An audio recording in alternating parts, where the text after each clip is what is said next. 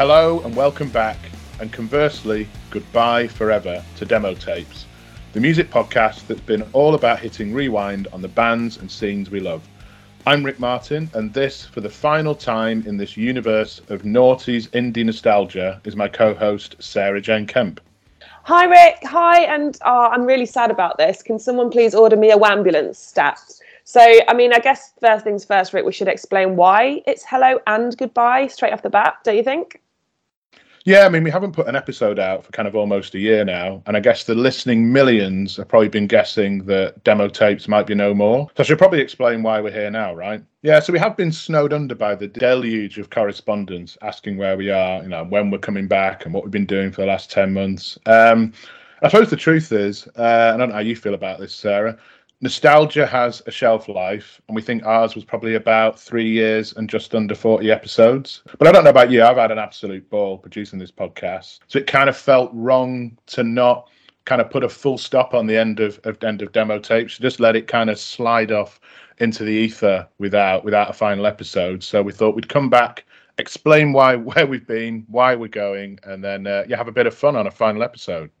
It's funny, isn't it? When you kind of look back, I remember us talking about the rose-tinted spectacles and how great it is to look through those and kind of all that nostalgia goodness. And I can't believe we've done just under 40 episodes. It feels a bit surreal to be here talking about that right now. But it's almost like some of them I can't really remember doing them. But I do completely agree. And, you know, nostalgia does have a shelf life. And that particular era that we both met and, you know, bonded over, I guess, has now been done a lot. It's a bit overdone now, I think.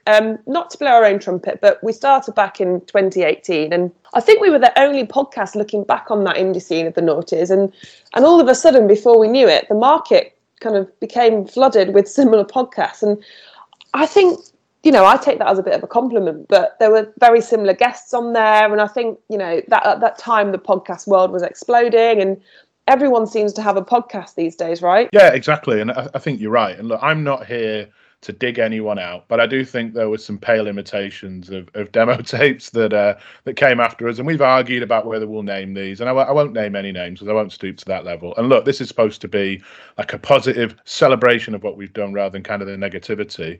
I suppose what's also interesting, and I know you've seen this and we've debated this at length recently, is we struggled for those nearly 40 episodes to give this scene a name, the scene that we were talking about back in kind of the noughties guitar scene. Admittedly, the podcast wasn't supposed to just be about noughties guitars. There was a bit of Britpop and the stuff we grew up with, but that was kind of the primary focus. And then as of 2 or 3 months ago now, this thing about Indie Sleaze came out. There's that kind of infamous Instagram account. If you haven't seen it, I'm sure you have. If you haven't, we'll put a link in the episode notes. That's, I guess, we were looking back with maybe rose-tinted spectacles. I'm not sure this kind of now revival for noughties nostalgia through the lens of Indie Sleaze is entirely positive. I know you've got a slightly different take on that. Sleaze isn't the most like positive. It's not a word you associate with positivity, is it? I think, yeah, I think you're just thinking too much into the word. I think it's great. You know, I was kind of reading an article because there's articles about this everywhere at the moment, and one of them on Radio X is talking about that it's the latest take on the indie rock style of the 2000s and 2010s. And according to Vogue, you know, a glamorous publication, Rick, Vogue's talking about it, it's good, right? They said it's a messy amalgam of 90s grunge and 80s opulence. Sounds great. Topped off with an almost pretentious take on retro style. To me, that sounds really cool. And I'm really proud and grateful that I got to be a part of that. And also what makes me laugh the most is that apparently it's now been adopted by Gen Z. Gen Z is what age, by the way? Do you know? I don't know. I don't know. I get lost in all this kind of 8 Gen to 12 Z, or something. I mean, isn't it now like Gen Alpha and Gen Beta they're starting to talk about? I mean, like, I don't know. I sound old. Lose track. I know, right? I lose track. Well, we are, Rick. We've got to admit that. You know, we've done a podcast on nostalgia from 2000s. That's us. That's what old. We're officially over the hill. And I know that you've been reading up on how the media has been reacting. I think the best description I read of Indie Sleaze was in Vice. I'm just going to read it out because I can't really do it justice without just reading it out. So. It's 2008, you've just woken up on a mattress on the floor of the Hoxton apartment you rent for £350 a month. I mean, imagine that in London now.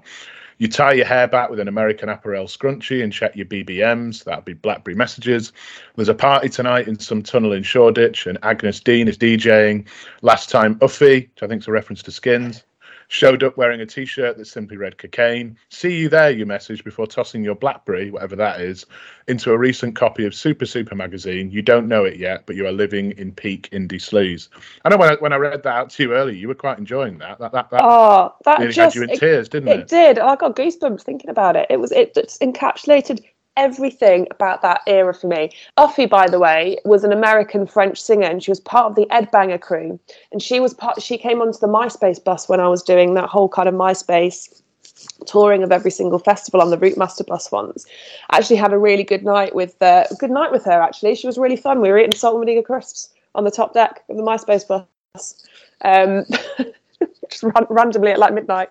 And this is another reason why I think I'm no longer for this world of nostalgia, because I've read Uffie there and I thought that meant Effie from Skins, so I don't even know my Indie Sleaze references. That's how bloody old I have got. I don't know my Uffie from my Effie anymore. You know, unbelievable, Rick. But yeah, if you haven't seen that Instagram profile, we'll put the link in our episode notes. I think it. You know, you don't think it's complimentary, but I think it is. And I think the thing about this episode as well, I mean, we don't want to be all doom and gloom and bitter and, you know, Indie Sleaze has killed our podcast and all that sort of stuff. But we actually want to use this as a chance to, I guess, indulge ourselves a little bit with a little bit of nostalgia for our nostalgia. And we'll be playing out a few of our favourite clips from kind of down those 40 episodes a little bit later on.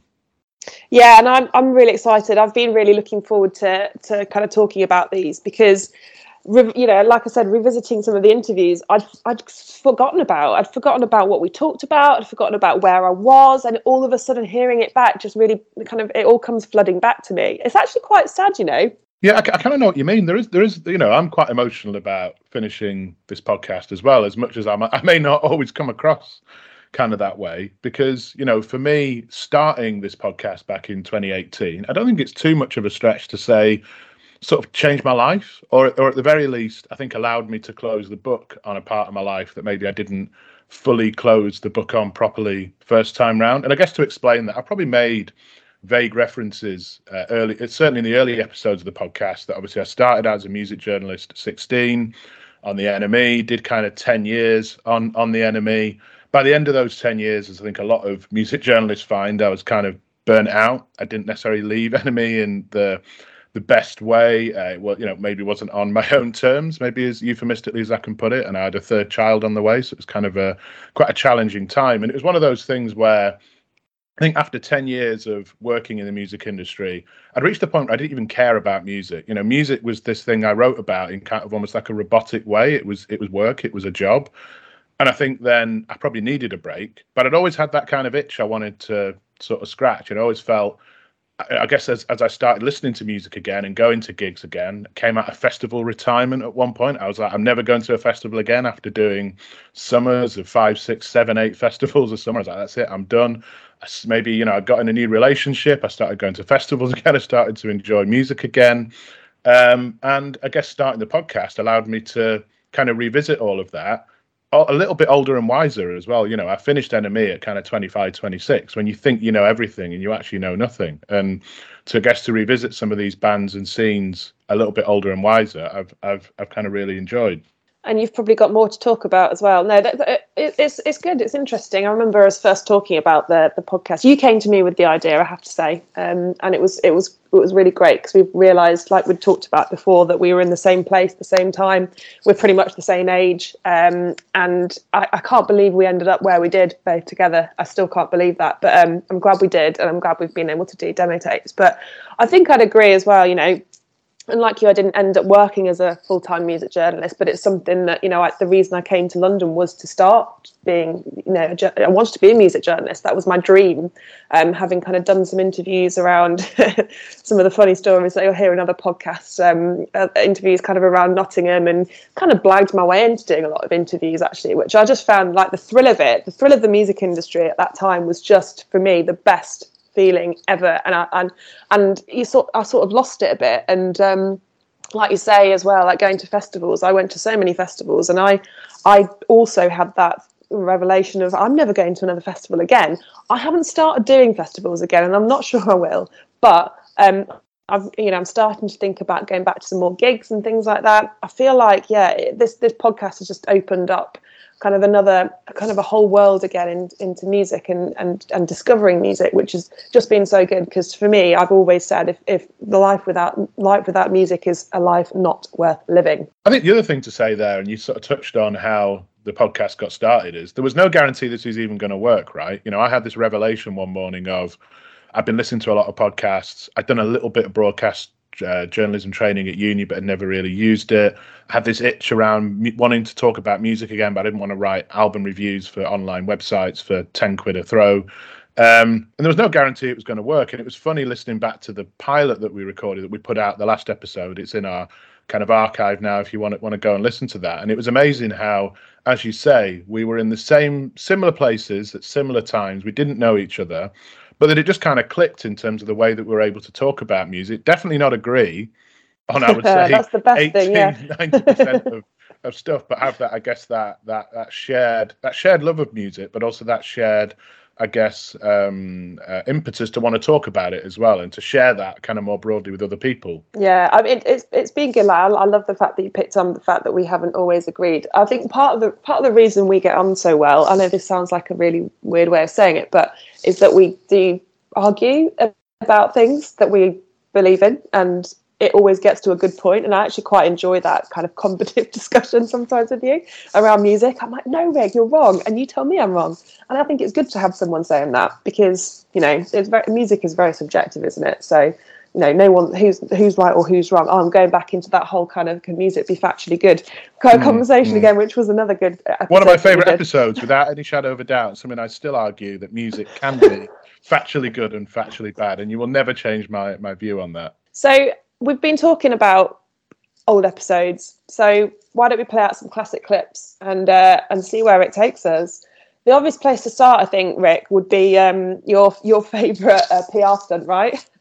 Well, the Arctic Monkeys interview, yeah. Which did happen, which does appear on the first two episodes if you haven't heard it, and it was one of the turning points in my career. But after nearly 40 episodes, I'm willing to admit, no one can hear a bloody word that Alex or Matt is saying, or you may be able to pick out the odd word here or there. And yes, when we released that episode, we sort of knew that. We knew it'd probably get picked up. It was a PR stunt that got us into The Enemy and Radio X and, you know, kind of across Twitter and Facebook for a few days. But it built us an audience, right? I mean, that's one of the first rules of, like, the music industry. A good PR stunt gets you attention, right? Exactly. No, I think it was great. I love the fact that you can admit it now. Do you know what resonates for me off that is that your very high-pitched, very northern-sounding voice, which has completely changed since those days. That's the bit that made me laugh the most. I think part of that was just the way that I had to warp the tape when I kind of converted it to digital, just to make it vaguely listenable, so it made me sound even higher-pitched. And I was only about 12 at the time anyway. So, yeah, we can't play that out. But I thought, you know, maybe what we could do, and this is probably quite timely with the episode we put out last week, the pilot around Blur versus Oasis, was why don't we go back to your interview with Dave Rowntree from Blur. A great interview that kind of covered his whole career, not just Blur, but things he'd done afterwards. He's a lawyer, that sort of thing. So it was quite hard to pick out the best clip. But I think what we've done is gone back to kind of the Blur versus Oasis days. Did you want to talk a little bit about the clip before we play it out?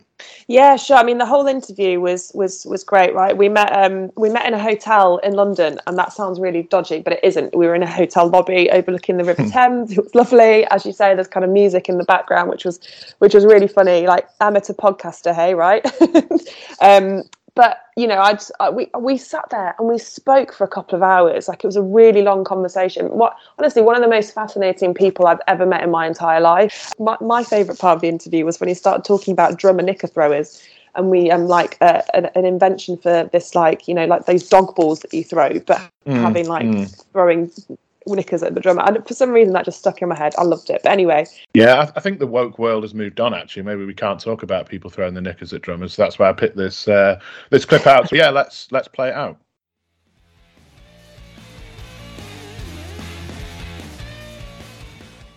I mean, the most out there thing we did was take indie music, which at the time we started had its own chart. It was so unsuccessful, you know, had its own chart, because otherwise nobody would ever have heard of these bands, you know, kind of Chapter House and Slow Dive and all these bands that were, you know, selling 1,000 records when the people who were at the top of the main chart were selling 1 million records plus.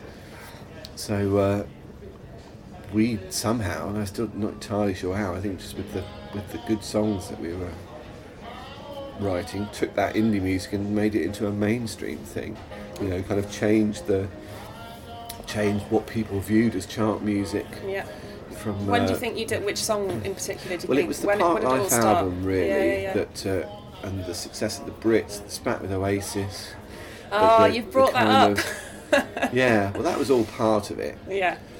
PR, was it all PR, or was it how real was it? I was actually going to bring it up because I thought, you know, it's been talked about to death, but I think it's probably bad luck if it doesn't come up in an interview with you, surely, for either me or you. It's hard to talk about the history of the band without talking about that, for both of our bands, really, and that was an interesting idea, and what we learnt from was fairly soon after we signed to our label, which was Food Records. That was the one with Dave Balfe and Andy Ross, who was a music journalist at the time. They were the two people that ran it, and they were always keen on coming up with the new ideas, new and interesting ways of doing things that had been done in slightly less interesting ways before. So every photo session there was a concept somehow or other. You know, every interview they were constantly nagging us to come up with interesting things to talk about, not, you know, because otherwise they degenerate into, oh, why did you choose that producer? What was it like working in this studio? Nobody wants to read. Yeah. One of the things that we'd always managed to get as column inches, and was kind of fitted in with our personalities, especially Damon's personality at the time, is we'd always picked on another band to sort of kick against, you know, and there's nothing that the press liked more in the 90s than one band slagging off another band. Mm-hmm. You know, I think that's kind of, we're all a bit polite to do that these days, but anyway, most of the bands who we would kick against would kind of run off screaming, cower in the corner and hide. Not Oasis. But we met our match with Oasis, who were just as interested in having a slanging match as we were. Actually, especially Noel was a lovely guy. You know, I'd met Liam, I was married at the time, my wife worked at Creation Records, who was their record label, so I kind of vaguely knew them, and I had a bit of a laugh with Liam one night about it all, but... at the time it was going on, so at the time you were meant to be rivals. We definitely were rivals in the sense that I think Damon and Alex really got under their skin, because they were very forthcoming with their with their one-liners, and I think Oasis had never really met anybody who wouldn't, you know, just cower in the face of their sort of Mancunian onslaught. Yeah.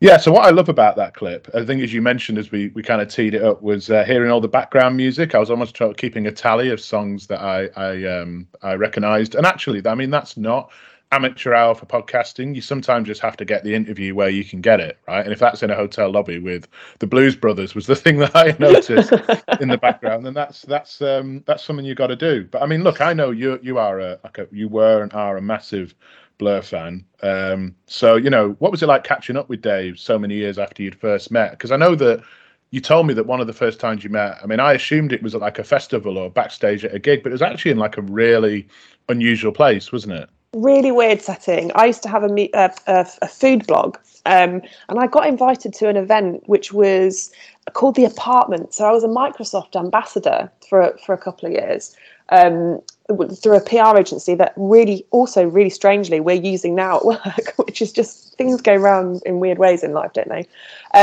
So he was there talking as a guest in this Microsoft apartment that they'd kind of rented out, and Dave was there as a friend of the owner of the agency, talking about kind of the future of music streaming. And I think it was Deezer, because I think their client was Deezer, which I don't think is around anymore. I'm not really sure. But anyway, he was doing this talk, and then afterwards, kind of me, him, and a few other people, kind of from the event, were stood around, kind of chatting and just having a really good chat, really. And afterwards, we all kind of followed each other on Twitter, and then. Yeah, we just sort of worked near each other and just kind of went for lunch a few times. And it was just really quite surreal, you know, going for lunch with Dave Rowntree at Pizza Express on like a Tuesday afternoon and then going back to the office and be like, what's going on? This is absolutely bizarre. And then, yeah, they kind of came to Australia when I was living there and played. It's when they kind of reformed. So, yeah, it was just really good timing for me to be able to kind of be around that at that time. And as I said, just really interesting guy. Shall we move on to another clip? Yeah, let's do it. Yeah, so next, one of my personal favourites, I guess, that I did was an interview with the Reverend John McClure. And he played kind of a really key role in my music journalism career, kind of back in the Sheffield days. Obviously, Arctic Monkeys emerged, and then I kind of got to know, and obviously we all know the fallout with the Arctic Monkeys around the FIFA game and all that sort of stuff. If you haven't heard that story, that is on the Arctic Monkeys episode. I do talk through that rather than them talking about it, so you can hear it. And yeah, I kind of got to know their mate, John McClure, the Reverend, and he always made for kind of great copy back in the day. So when we started the podcast, I was like, that's definitely someone we want to get on. And he kind of didn't disappoint. And he was, you know, he's quite honest that he said he talked to me about things he'd never spoken about in an interview before. So yeah, probably best to let him speak for himself. So let's play that out now.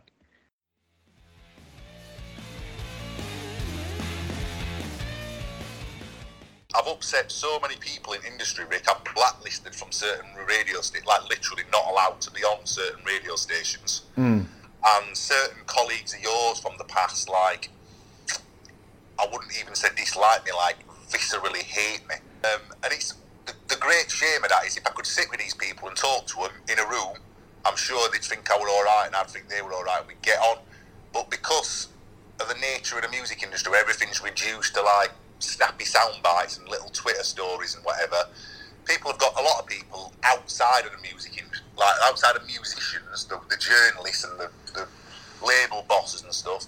They think I'm some horrible bastard, and it does upset me now, because I think I wish I could make them people understand that I'm not this, like, you know, awkward tosser who they think I am. Do you know what I mean? The thing I said about The Enemy not being scared to put black faces on the front cover were completely valid and true, and years later, people have come to me and went, you know what, you opened, by saying that, you opened the door to lots of black artists being able to be on being The Enemy, and for The Enemy to move away from that guitar thing. But of course, nobody knows this, and I'm the one that served the sentence by getting trashed for however long, and it's, you know what I mean, it's hard, mate, because I've had to rebuild my career back up from these things. Do you understand what I mean? So I got threatened with legal action, I got canned. It genuinely ruined my career and my life for about 4 years. You know what I mean? And like my second album, is dead good. It's dead good, Rick. And it, you know, and it, listen, the review of it, I think they give it 0 out of 10. Mm. As a revenge attack. You know what I mean? It's not a 0 out of 10. It might not be a 10 out of 10, but it's like, and I'm going to give myself a bit of credit here, but had I been like less determined, whatever, or maybe it's less talented or whatever, that would have finished us. It nearly did finish us. We went down to playing 300 in Manchester, only just being able to sell lead mill in Sheffield. Yeah, like we can do like 4 or 5. You know, we're playing 2,500 in Manchester next week. We've managed to build it back up out of sheer perseverance. And I have to say, I've had a new manager ever since the second album who's helped me build my career back up there. But like, for the heinous crime of telling the truth, it nearly ruined me, but you know what I'm saying? Ever told this story to anyone.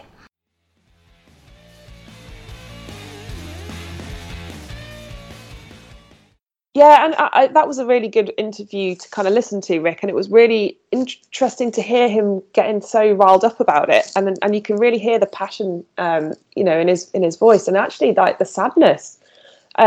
When he was talking about how his life was ruined for 4 years. I mean, that's a lot. But anyway, another band from that era that were always good for a quote were The Twang.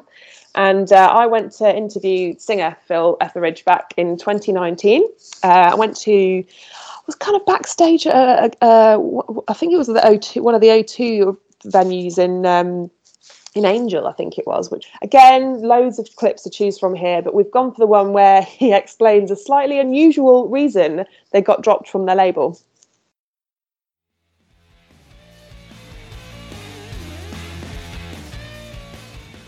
You know, how did it feel then when you were built up and up and up, and you know, your debut album went top 3, you achieved gold sales, then all of a sudden, you know, the second album only broke top 20, and you all of a sudden having these conversations with people that were slightly more negative, and did you think that you'd kind of lost it all after that second album? No, because if you'd have told me before we were signed that you're going to have a top 20 record, I'd have jumped at that. You know, back in the day, bands that, you know, I used to like, just scrape into the top 40, you know, and so to get a top... But we were dropped before the record had come out, you know, really, to a degree. But on the day of mastering it, we got really drunk, like celebrating, and our bass player hit our label boss in the face with like a gammon steak off his plate, just fucking around, and it was like we were dropped there and then. So we literally just mastered it.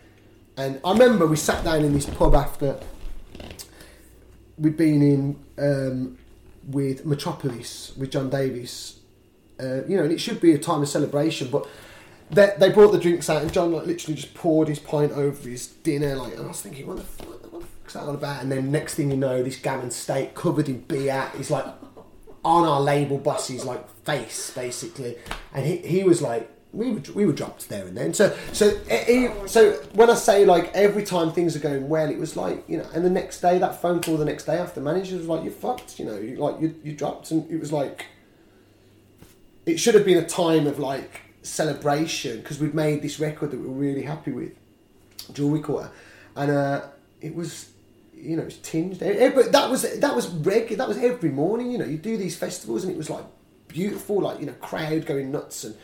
And then, you know, you'd stay around too long and you'd piss someone off, and it would be... Because the truth of it is, when it actually happens, they shit it. Do you know? When you get this group of lads that, like, you know... And that whole laddie thing really annoys me, but, you know, but you get this... when you fill them with drink and whatever, things are happening, you know, and it's... And when it does actually happen, your managers are like, oh, fucking hell, do you know what I mean? But surely they've got, I mean, it must be a really hard job for a manager to you know, manage people. The thing is, them stories, they live off for the next few months, you know, when they're telling everyone how crazy you are, and they're cool, you know, how wicked it is. And our managers were cool, man. They managed editors, you know, as well. But I think with editors, they had this band that played the game properly, you know, and with us they had a band that was fucking just... They were definitely more squeaky clean, just right? Just a little bit out of control.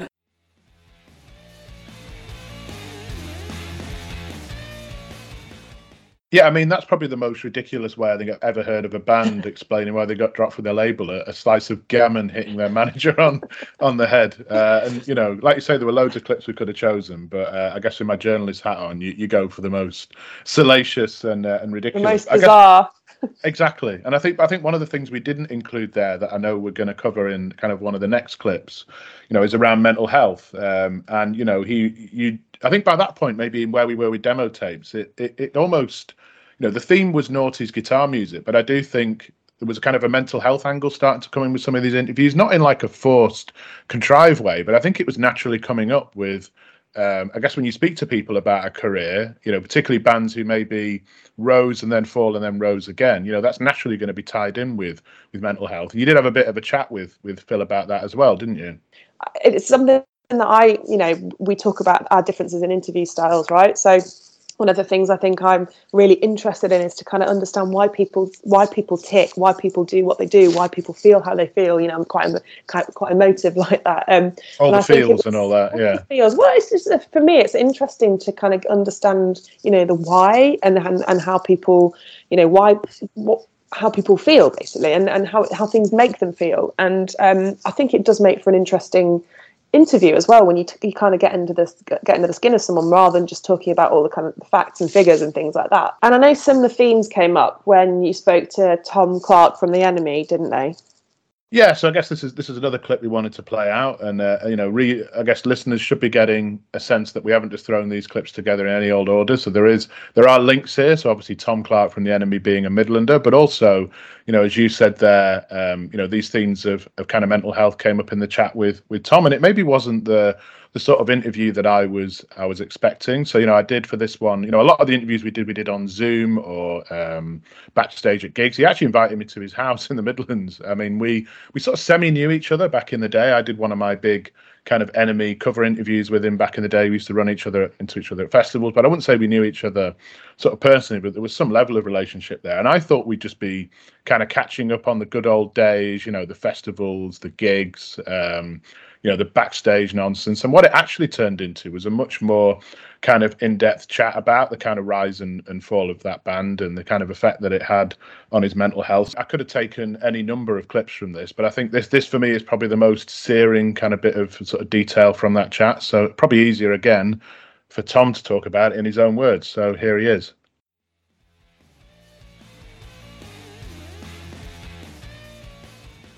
It was also around this time, I think you were quite open about your mental health.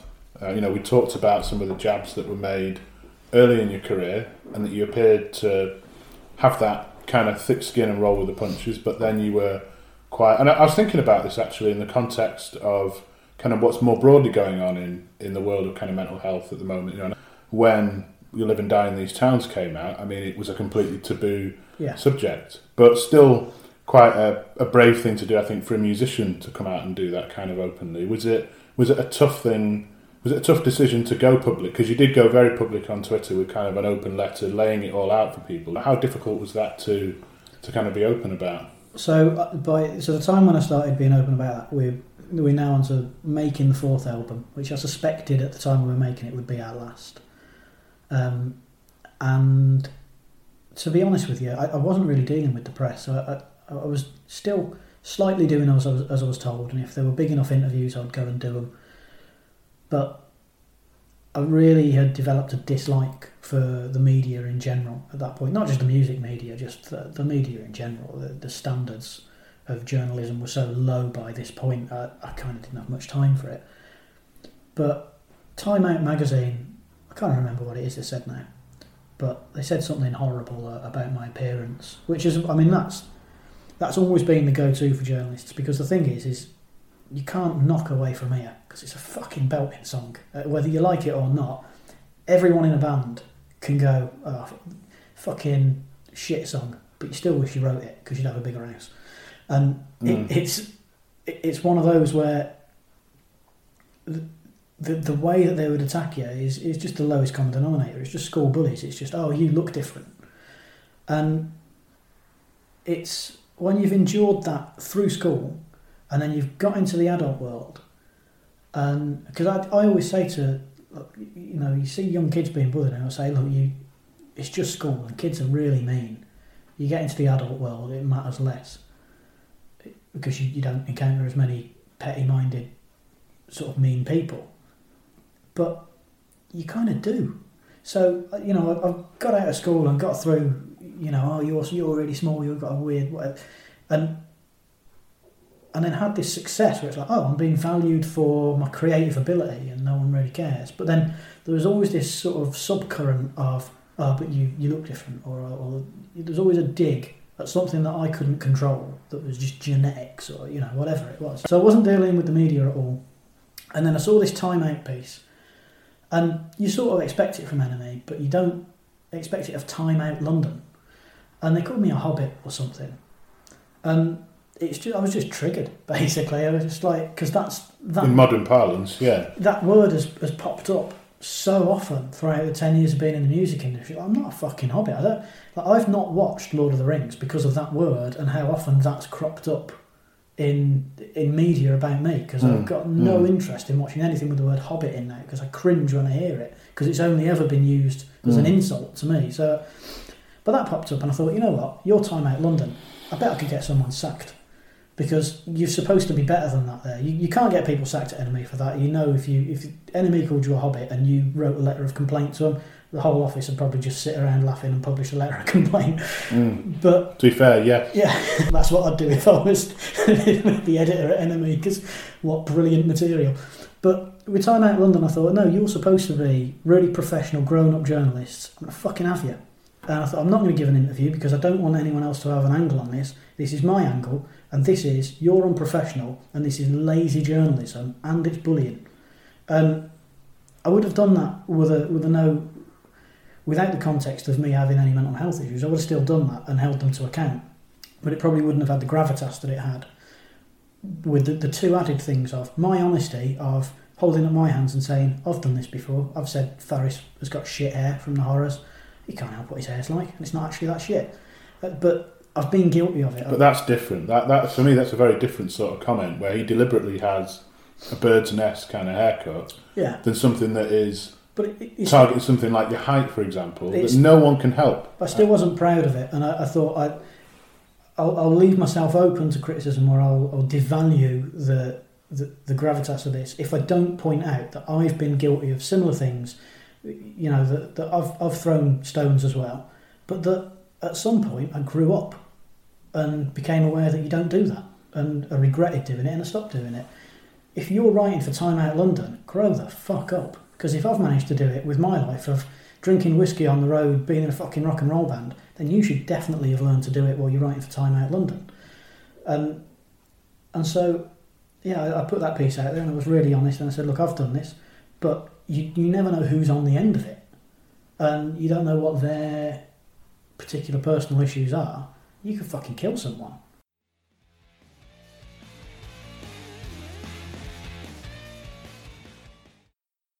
Yeah, I mean... Honestly, when I was listening to that, I found it so sad that this poor guy has been called this name, The Hobbit. And, you know, that is just pure bullying.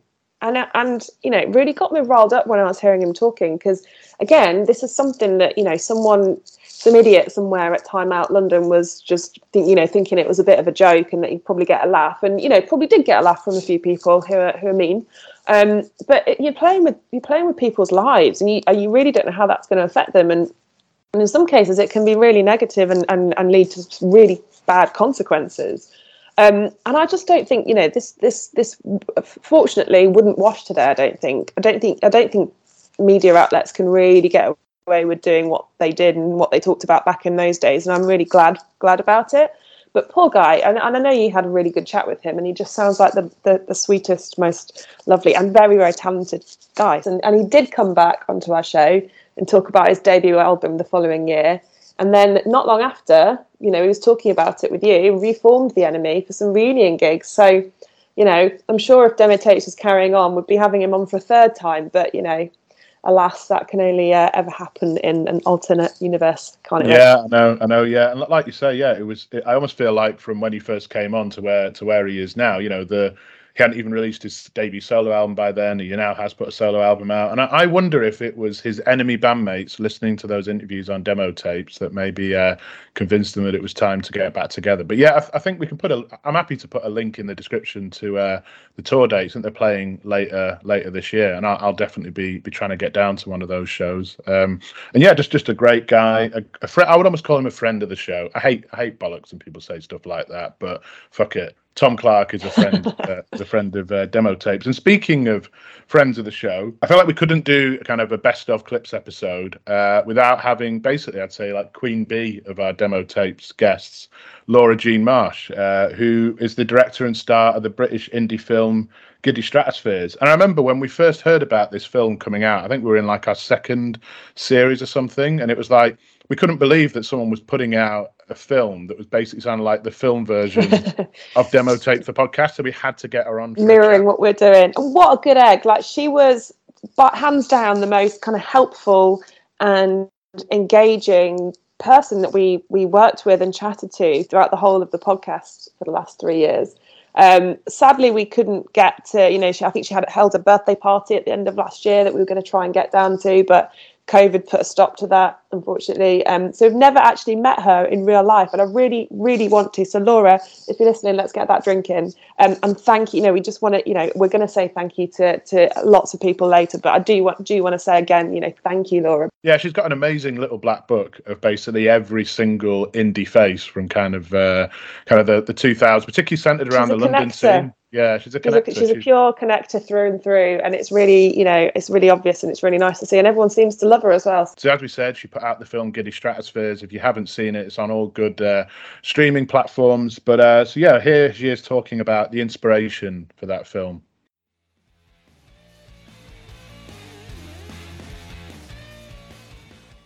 I honestly think, you know, I can only speak from my experience, but I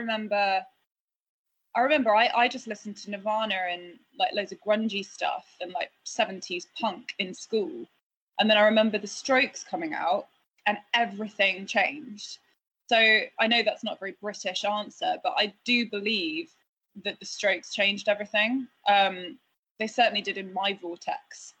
And I wonder whether when they kind of popped up, that kind of kicked a lot of people's brains into another gear, and they started dressing differently and writing different kinds of music, and it kind of took its own sort of course in the UK.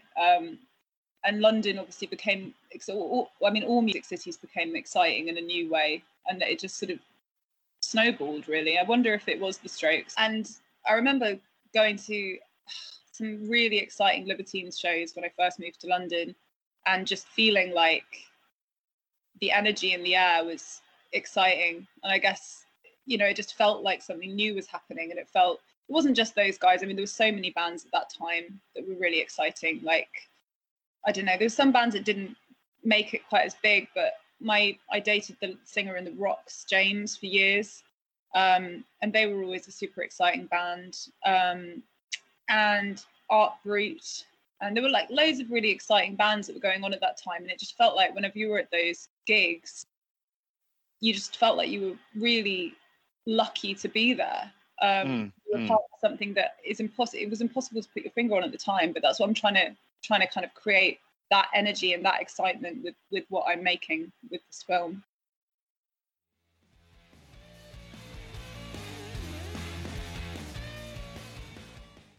So the final clip we're playing is hands down the best anecdote I've ever heard in an interview.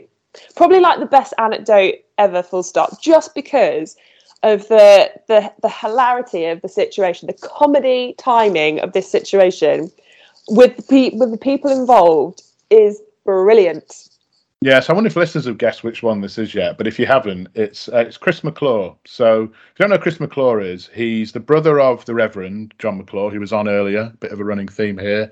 He's the guy on the front of the Arctic Monkeys album cover. He was kind of a musician in his own right, and we originally got him on the show actually because he was working on kind of a documentary around kind of alcoholism and addiction in the music industry, which again tied quite nicely with that mental health angle, and that's the reason, you know, we got him on for a chat. Someone I kind of remembered from back in the day, wouldn't say like a mate or anything like that, but we moved in those kind of same circles, probably because I knew his brother, John McClure, a little bit. And, you know, all that stuff was really insightful. But then I think it was kind of partway through the episode, maybe somewhere towards the end, I didn't even have to ask him a question for this. He just went, "Rick, I've got a great anecdote from back then. Can I tell it to you?" What I've subsequently realised, apparently he's quite famous in Sheffield circles for telling this story. This is like his, you know, when the last orders go at a pub, this is a story he tells all of his mates. And I guess the only background you need to know is it's a tale about when he spent time with his mate Andy Nicholson just after Andy Nicholson had left Arctic Monkeys. But I can't do it justice without us just kind of playing it out. So here it is, in unedited and in full. The greatest anecdote, not only that you'll hear on a podcast, but I think you'll ever hear in your life, just in general. So let's just play it out.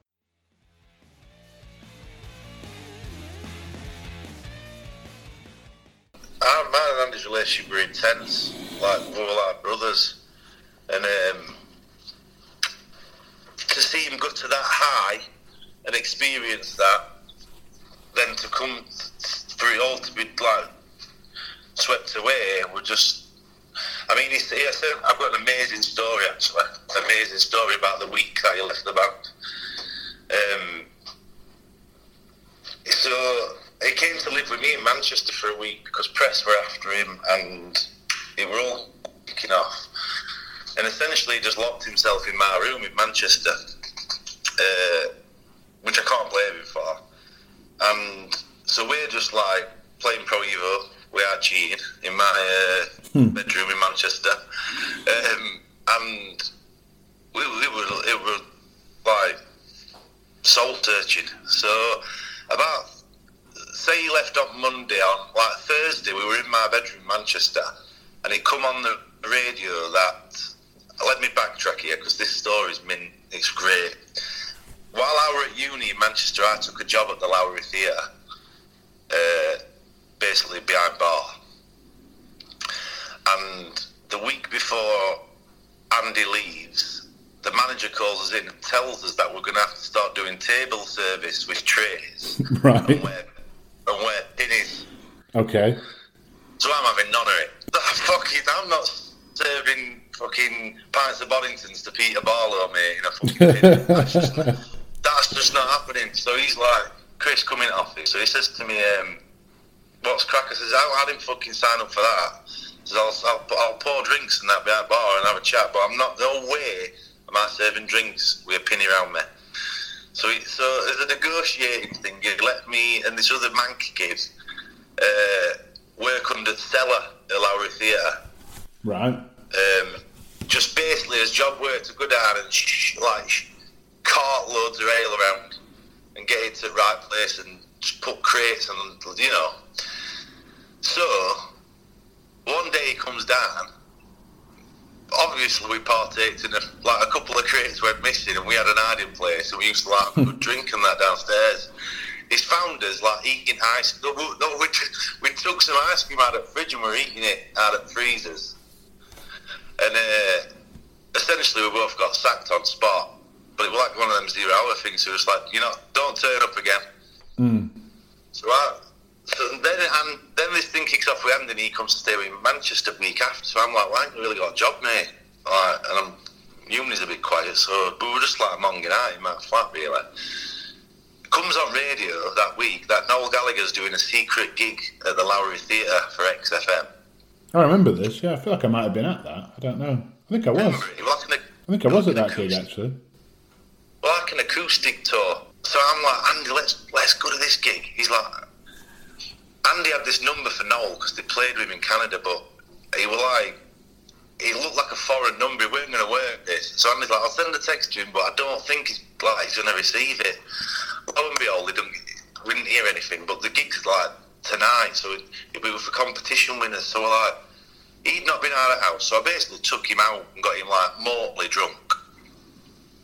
And he'd completely come out of his shell for the first time, so I've had this amazing idea in toilet that I know all the codes to lift in Lowry Theatre. So I'm like, let's just rock up. I can get us into dressing room because I used to, because I've been working there. If Andy was sober, he'd never agreed to this, but I'm like, come on. So he jumps in a taxi, gets down to Lowry, and a few of the staff are like, oh, Chris is here, he must be going to gig, blah, blah, blah. And they're all fussing over Andy. So Andy sees this guy from who was promoting. He's like, yeah, I'll sort you out. Meanwhile, I'm in Lyft, and I'm coding this number into Lyft because we're in bar area. Ends up me and Andy's in this Lyft, and I've got us bang smack into Noel Gallagher's dressing room. We're not invited, and no, here we ain't got a ticket. Worst thing that could have happened. There's no one in the dressing room at all. Not a single soul. But there's this buffet laid out and all these drinks, and I'm like, shit, he's not here. No one's here. So he's like, what are we doing now? Just hanging around. And I'm like, yeah. So we're basically sat in Noel Gallagher's dressing room, waiting for him. Just pissed out, cracked up in a bottle and that, and just what? He's going to fucking, I'm thinking, is he going to lob us out? Next thing, he comes round the corner. Straight away, he's like, Andy, man, he knew exactly what had gone on. So he's giving Andy a massive hug, and Andy introduces me, and I'm it's the first time I'd ever met him, so I'm properly fanboyed, in awe of him. So we're trying to play it very cool. So Andy's like, have you got tickets? Who's got you in line? He's like, oh, no, Chris has got us down here. He got sacked from here, so he's doing it. You cheeky bastards. What thought you just fucking waltzed in. It's like, yes, he loves it. So he's getting us these, like, access all areas, like big daddy passes. Dedicates talk tonight to Andy during gigs. So Andy's, like, in tears. So we've gone back downstairs. He's told us to come back downstairs. So now we're invited. We've got a pass on it. It's all kosher now. So we've gone in, and, like, all, like, Noel's aunties and, like, and cousins are in this room, and that Noel's, like, just really cool with us saying, like... So Andy says to him, do you recognise my mate's face? And he says, no, never seen him in my life. He's like, you do, you know him? He's like, never seen him in my life, mate, trust me. He's like, he's kid off our album. So Noel's like fucking loving it, and I'm like loving him. So it's just like this big love off between me and him. He says, come in next room, someone's going to love to meet you. Come in next room. So he's like... meeting all his live family and that, and I goes in the next room, and Peter Kay sat there with his missus. So I'm like, oh my God, what's going on here? So I'm sat with Noel, Peter Kay, and Andy in this private room. Next thing, I swear to Anne, the guy who'd sacked me walks in. We all this like memorabilia that he obviously wants to get signed for his kids and that. Looks at me, his face goes bright. What are you doing in here? What are you doing here? So, like, fucking, oh, God, it's terrible, really. Noel's gone, hold on a minute, mate. He's like, yes, what's crack here? I says, you know, I told you that story about me getting sacked with nicking ice cream. He sacked me. So it's all gone right weird. Like, I felt right back.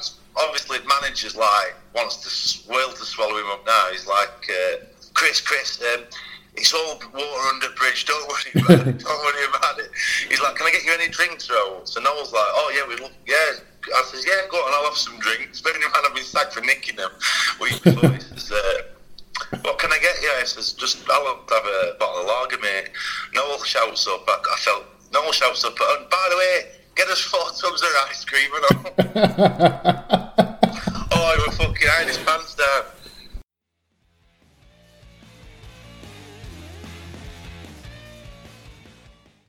So I don't know about you, Sarah, but I mean, I literally genuinely laugh every time I hear the punchline to that story of how can you go and get ice cream. Not just laugh, but like belly laugh. It's the way he tells it as well. It's not just the story, it's the way he tells it. He's clearly, like you said, done it many times. So yeah, thanks a lot for that one, Chris. And I guess, yeah, listeners, forgive us. I mean, that was the total self-indulgence in our final episode to just play back all of our favourite clips. But we hope you...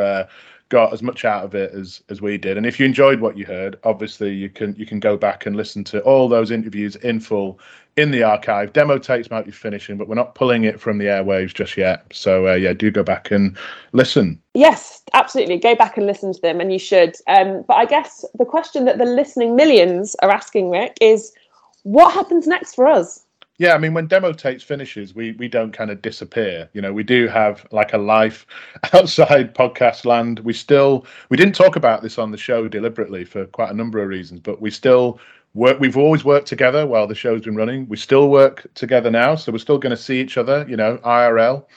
And I guess, yeah, as you mentioned at the top of the episode, you know, our lives have moved on from kind of the noughties nostalgia. And for me, I'm looking at other podcast projects at the moment. I've got one I'm kind of working on around content marketing, which is my day job. I think that is the new rock and roll, or it's been the new rock and roll for kind of about 10 years. And I know, Sarah, you've been training to do something totally different. So yes, totally, totally different. Another one of my passions, which is fitness. So I've just qualified to be a fitness instructor, and then my plan is to become a spin instructor at some point this year, which is basically to merge my two passions, which is music and spinning. So yeah, I think that's a really interesting idea. It's one of those that doesn't surprise me, having known you 4 years, because you've run marathons, you've always had that fitness kind of interest, you've always been into your dance music. I guess I'm intrigued as to what sort of dance music are you going to be using for those spin classes, which is essentially my way of asking you, like, what are you actually listening to musically at the moment? Yeah. So I've just started a new Spotify playlist actually called Spinning with Sarah, because that's kind of the what the theme's going to be. And there's 2 songs I want to pick out and talk to you about. So one's an old one and one's a new one. First one is by an artist called Storm Queen. So it's a guy called Morgan Geist, and he's an American producer from New Jersey. And his most famous song was Look Right Through. But there's a song called It Goes On, which resurfaced a couple of weeks ago after about 10 years of not hearing it on my phone. I don't know, just must have come back up again. And I was commuting back into the office on a train, and it was a really sunny day, and I just kind of got all these goosebumps, and it just, you know, just these sorts of songs just kind of do something to me, like mentally. It's absolutely amazing. And just imagine myself on a spin bike losing my shit to it. And then the other one is by a new female, amazing DJ producer called LPGOB. And the song is called Say a Little Prayer, and it's, you know, she's piano house, funky house, and on this track it's incredible vocals by a woman called Amazonian Rockstar. And at the beginning, it's, you know, her vocals sound a little bit similar to Yeba, who I've talked about before, another female artist. She's done a lot of work with Mark Ronson, but those are just two songs that I've picked out that I'm listening to at the moment and will definitely feature in my kind of Spinning with Sarah soundtrack. But that's me. How about you, Rick? I know we've gone how many minutes without you talking about anything to do with what you've been listening to, which is rare, isn't it? I know, yeah, because as I said, I mean, we're done with Naughty's Nostalgia podcasting, but I'm certainly not done with music. And I'm certainly not done with indie, because that is, you know, kind of my heartland. And I guess the two things I've listened to the most over the last year, I mean, first one, this won't surprise you, but Beach House put out their latest album, Once Twice Melody, an 18-track, 4-part. They put it out in kind of 4 parts. It's like a vague kind of fairy tale story. I haven't worked out what the story is yet, but it's the typical kind of Beach House template. You know, they haven't gone off and done something like completely new, but I'd say probably the best album they've ever done. There's one track on it called Modern Love Stories that I can't stop listening to, because it kind of almost sounds to me like that bit where you're pissed on the train home from a night out and everything's a bit kind of woozy. They've almost kind of encapsulated what that feeling feels like in music. Sounds a bit purple, a bit black, a bit of kind of a purple and black sort of swirl. I see music in colours a lot of the time as well. I think there's a word for that. Synesthesia, I think it is. That's utterly brilliant. So if you haven't heard that, go and listen to that. And the other one that I've listened to a lot that quite surprised me, I think it surprised other people, is Wolf Alice and their latest album, Blue Weekend. Oh, my God, Wolf Alice. Oh, they're just I can't believe I haven't mentioned Wolf Alice. They are the best band for me since the 90s. Well, I mean, that's a hell of a claim. I think it's a brilliant, brilliant album. I think the reason I'd say people would be surprised I'm into it is, for me, it's very mainstream rock. It's very highly produced. But I think there's enough kind of shoegaze, grunge in there, and also just brilliant songwriting. Such a diverse album, you know, everything from like Delicious Things, which is like almost like this Hollywood epic of a tune, to incredible, quite kind of grungy, punky sort of stuff. And one of those bands that I've long been aware of, and I think when I heard material from the first couple of albums, I just didn't really get it. I don't think the songwriting was anywhere near as good, but have gone up kind of several levels, and I'm trying to see them this summer if I can. You know, I know they're doing festival dates and that sort of thing. But yeah, they could be like a band of a generation. Here's the thing, maybe in 10 years' time, I'll look back on this, whatever we're going to call this scene, and do a podcast then where I interview Wolf Alice about what this era was like in 10 years' time. But do you know what? That would be cool. I'm gutted. I wanted to go and see them. They played recently in Hammersmith, and I just couldn't get there on those dates. But I really, you know, Rick, let's go together, because I really want to see them as well. Like a Demo Tapes closing party at Wolf Alice. We'll invite all the listeners down as well, because I guess this probably is the place to sort of to close down the episode, close down the series. And obviously we can't do that without saying some big thank yous. So I've basically given you a long list of people to say thank you to, and when you run out of breath, I'll jump in and finish the list. Let's see how this goes. So in chronological order, thanks to James Allen from Las Vegas, Sam Potter of Late of the Pier, my first interview actually, journalist Anthony Thornton, Blair's Dave Rowntree, Scott Buda French, and Sam Fatty Hemingway from the Big Rap Cookbook, John McClure of Reverend and the Makers, The Twang's Phil Etheridge, journalist and musician John Robb, Chris McClure, Baby Shambles drummer Adam Fichek, the lads from the Paddingtons. Go on, Rick, you carry on. The Young Knives, Laura Jean Marsh, Tom from Black Wire, Turin Breaks, the RELs, one of my favourite bands, the Holloways, Bryn Fowler, Luke from the Kooks and his wife Ellie, the Long Blondes, Dorian Cox, Theoretical Girl, Amy Sharp, Reverend guitarist Ed Cousins, and finally Jack and Gary from Haven. And that we're thanking all them, obviously, for agreeing to come on and be interviewed. I mean, that's a hell of a long list, isn't it? It is, and it's funny going back. Just want to also say congratulations to Luke and Ellie, who have since had a baby. Oh, wow. Yeah. Called Demo Tapes, probably, right? Demo, first name Demo, second name Tapes. Little Demo Kook, because it was always known as Luke Kook back in the days. Maybe middle names Demo Tapes. But yeah. And I think for me, it's also fitting that Haven, I know the guys, Gary and Jack from Haven, end up being the very final interview we did on Demo Tapes. Because as I mentioned in the very first episode, I think, of the podcast, that was the first review I ever did for NME, way before, I think I was still in school. And we never planned that would be the final kind of episode that we did. That's just how it's turned out. For me, that's quite serendipitous, if I can say that word. I should also give a shout out to Jamie Fullerton, who was a bit of a stand-in Demo Tapes host at points and did the interview with the Young Knives on that episode. And he's got a podcast project of his own coming out soon. I'm not going to tell you what it is, or I don't want to spoil it for you, but quite a big one. So look out on the socials for that. And also, I guess we should say a thank you to all the bands whose archive interviews we use, because obviously they were done in my NME days for print. And I think, if you look into like media law and stuff like that, they technically probably could have sued us for putting those out. I think NME probably could have sued me, because I think maybe technically they own the copyright to that. So thank you to those big law teams, whoever owns NME these days, and those bands for not suing Demo Tapes. Although that being said, there's nothing to sue. You've brought it for the fore now. We are in negative equity in Demo Tapes. It costs us to put this out. We don't make any money, so there wouldn't have been a lot to sue. So my final thank you would be to you, Sarah, obviously for making Demo Tapes a reality. As you said, it was that idea I had 4 years ago. I came to you and said, we've been having these conversations about how we're in the same places at the same times, and I think the listening millions should be hearing these. So could we give it a go at a podcast? And it's been amazing. It's been life-changing to do it for me.